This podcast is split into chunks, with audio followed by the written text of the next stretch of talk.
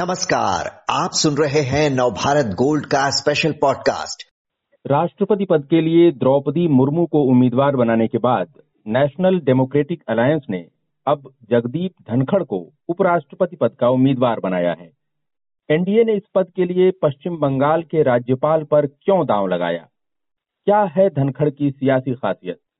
इस बारे में जानकारी देने के लिए हमारे साथ हैं नदीम जी, जो नवभारत टाइम्स लखनऊ के रेजिडेंट एडिटर हैं। नदीम जी, मुख्तार अब्बास नकवी और आरिफ मोहम्मद खान सहित कई नामों की चर्चा थी उपराष्ट्रपति पद के उम्मीदवार के रूप में एनडीए की ओर से।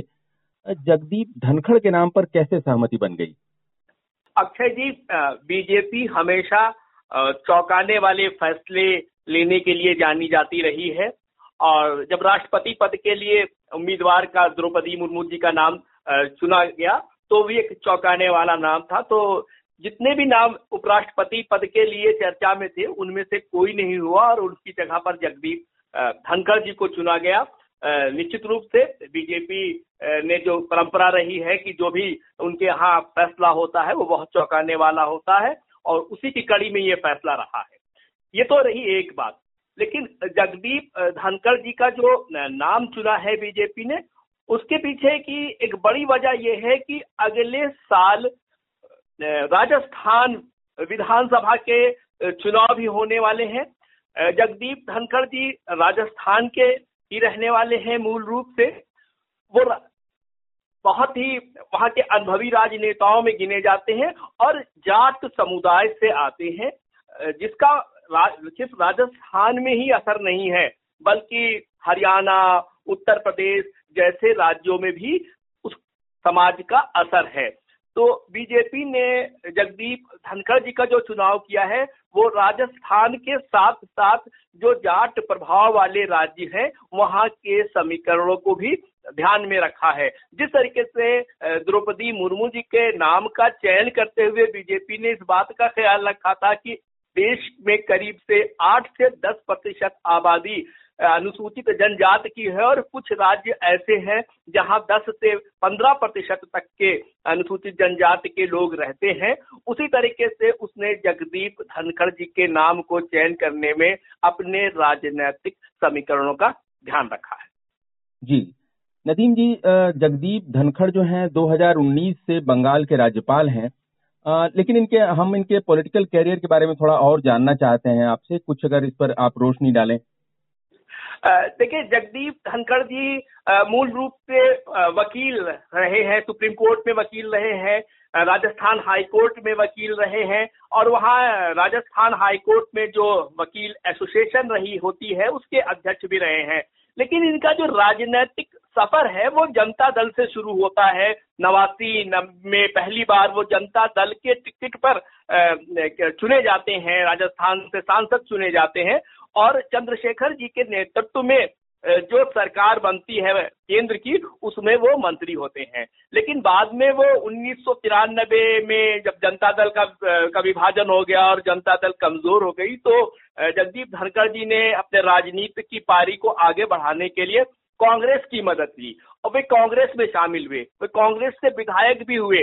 बाद में उन्होंने लोकसभा का चुनाव भी कांग्रेस के टिकट पर लड़ा, लेकिन वो उसमें कामयाब नहीं हुए। जगदीप धनखड़ जी को 2003 में बीजेपी ने अपने पाले में लिया और उसके बाद से वो बीजेपी में ही है। बीजेपी ने उनको 2019 में बंगाल का राज्यपाल बनाया गया, बनाया और बंगाल का राज्यपाल बनाने के पीछे भी बीजेपी का सियासी गणित बहुत काम कर रहा था। सिर्फ़ इसलिए नहीं, इनको बनाया गया था कि वहाँ ममता बनर्जी को नियंत्रित करना है। बल्कि जो बंगाल है, उसमें मारवाड़ी समुदाय को कहा जाता है कि वो वहाँ पर बहुत प्रभावशाली स्थिति में है, सियासत में उसकी बहुत अच्छी खासी दखल अंदाजी है और जो ये समुदाय है, मारवाड़ी समुदाय, उसमें से ज़्यादातर हिस्सा राजस्थान का रहने वाला है और राजस्थान में भी वो ज़्यादातर उसमें हिस्सा जो है, वो उस इलाके का है कि जिस इलाके से अपने जगदीप धनखड़ जी आते हैं। तो बीजेपी ने उन्हें जब राज्यपाल बनाया था बंगाल में तो वहाँ के भी जातीय समीकरणों को ध्यान में रख के बनाया था। लेकिन 2003 से लगातार और बहुत ही समर्पित भाव से जगदीप धनखड़ जी बीजेपी के साथ काम कर रहे हैं और उसका उनको इनाम भी मिला है। जी तो आपने कहा कि राजस्थान विधानसभा चुनाव जो है वो नज़र में है एनडीए के और इसलिए जो है धनखड़ पर दांव लगाया गया है। पश्चिम बंगाल का आपने ज़िक्र किया नदीम जी ममता बनर्जी सरकार के फैसलों पर इन्होंने बार बार जिस तरह सवाल उठाए जो इनका तेवर रहा है। नड्डा जो जेपी नड्डा है बीजेपी अध्यक्ष उन्होंने कहा कि पीपल्स गवर्नर रहे हैं धनखड़। तो वो जो तेवर है इनका वो आगे किस तरह इनके काम आने वाला है? क्या इस, ये इस पर भी बीजेपी ने दांव लगाया है? देखिए अब मूल रूप से जो उपराष्ट्रपति होता है उसका काम जो होता है राज्यसभा के संचालन में उसकी बहुत अहम भूमिका होती है। वो राज्यसभा का स्पीकर होता है और पार्टी को एक ऐसे संजीदा व्यक्ति की दरकार होती है जो सभी राजनीतिक दलों से बेहतर समन्वय करके राज्यसभा का संचालन कर सके। और आपने देखा होगा कि वेंकैया नायडू ने बहुत ही सफल पारी खेली। उनका सभी राजनीतिक दलों के साथ बहुत बेहतर संवाद था। उनका सभी राजनीतिक दल बहुत अच्छा सम्मान भी करते थे। और जगदीप धनखड़ जी को भी, जगदीप धनखड़ जी का भी फ़ायदा बीजेपी को मिलेगा। वो भले ही एनडीए के राष्ट्रपति के उम्मीदवार के रूप में चुनाव जीते लेकिन जगदीप धनखड़ जी को जैसे मैंने पहले बताया कि वो मूल रूप से जनता दल के, से उन्होंने राजनीति शुरू की थी तो आज जो गैर एनडीए के बहुत सारे नेता हैं, जो जनता दल में कभी थे विपक्ष के खेमे में आज है, उनके साथ उनका निरंतर का संवाद बना हुआ है। वो कांग्रेस में लंबे वक्त तक रहे हैं तो कांग्रेस के नेताओं के साथ भी उनके बहुत अच्छे और मधुर रिश्ते आज की तारीख में कायम है, और एनडीए के तो वो है ही है। तो मुझे लगता है कि बीजेपी को ये लगा कि सिर्फ़ राजस्थान के चुनाव, जाट वोटों का समीकरण तो एक पॉलिटिकल एजेंडा था। सदन को भी चलाने में बीजेपी को इनके ज़रिए बहुत मदद मिलेगी। जी, नदीम जी, उपराष्ट्रपति पद के लिए अगर ज़रूरत पड़ी तो 6 अगस्त को वोटिंग होगी। विपक्ष से कैसे संकेत आ रहे हैं उम्मीदवारी के बारे में? क्या चांस बन रहा है जगदीप धनखड़ जी की जीत का?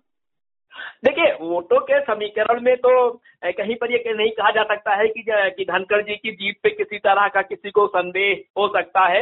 वोटों के समीकरण में जगदीप धनखड़ जी की जीत होना तय है। बीजे, अब अब ये है कि बीजेपी के उम्मीदवार या एनडीए के उम्मीदवार के खिलाफ अपोजिशन अपना कोई प्रत्याशी देता है या नहीं देता है।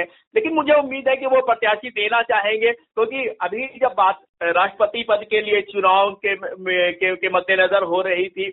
और ये कहा जा रहा था कि जब द्रौपदी मुर्मू की जीत इतनी तय है कि गैर एनडीए के दल भी द्रौपदी मुर्मू के साथ खड़े हैं तो विपक्ष को अपना उम्मीदवार खड़ा करने की क्या ज़रूरत थी? तो राहुल गांधी सहित कई बड़े विपक्ष के नेताओं ने ये कहा कि ये लड़ाई जो है जीत हार की नहीं है। हम जानते हैं कि हम हम हार रहे हैं या हमारे पक्ष में वोटों का समीकरण नहीं है। दरअसल ये लड़ाई विचारधारा की है। हम एक विचारधारा के प्रति अपना विरोध दर्ज कराना चाहते हैं। तो शायद विपक्ष उसी लाइन पर को आगे बढ़ावे कि ये जानते हुए भी कि जगदीप धनखड़ के पक्ष में वोटों का समीकरण है। वोट उनके पक्ष में ज़्यादा है। लेकिन वो एक विचारधारा के खिलाफ अपनी विरोध दर्ज कराने के लिए वो अपना उम्मीदवार उतार सकती है। जी विचारधारा के रूप में एक विरोध दर्ज कराने के लिए अपना उम्मीदवार उतार सकता है विपक्ष आप ये कह रहे हैं। एक सवाल आपसे हम नदीम जी एक जानकारी और जानना चाहते हैं। मुख्तार अब्बास नकवी काफ़ी ऐसा लग रहा था कि बीजेपी उन्हीं को उम्मीदवार बनाएगी लेकिन उनका चांस नहीं बना।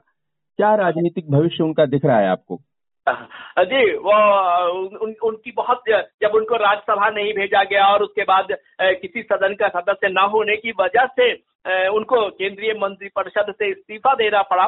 तो बहुत, खुद उनको और और बीजेपी के एक बहुत बड़े वर्ग को ये उम्मीद थी कि उनका समायोजन होगा और समायोजन उनको, सबको लग रहा था कि उपराष्ट्रपति के पद के लिए ही हो सकता है।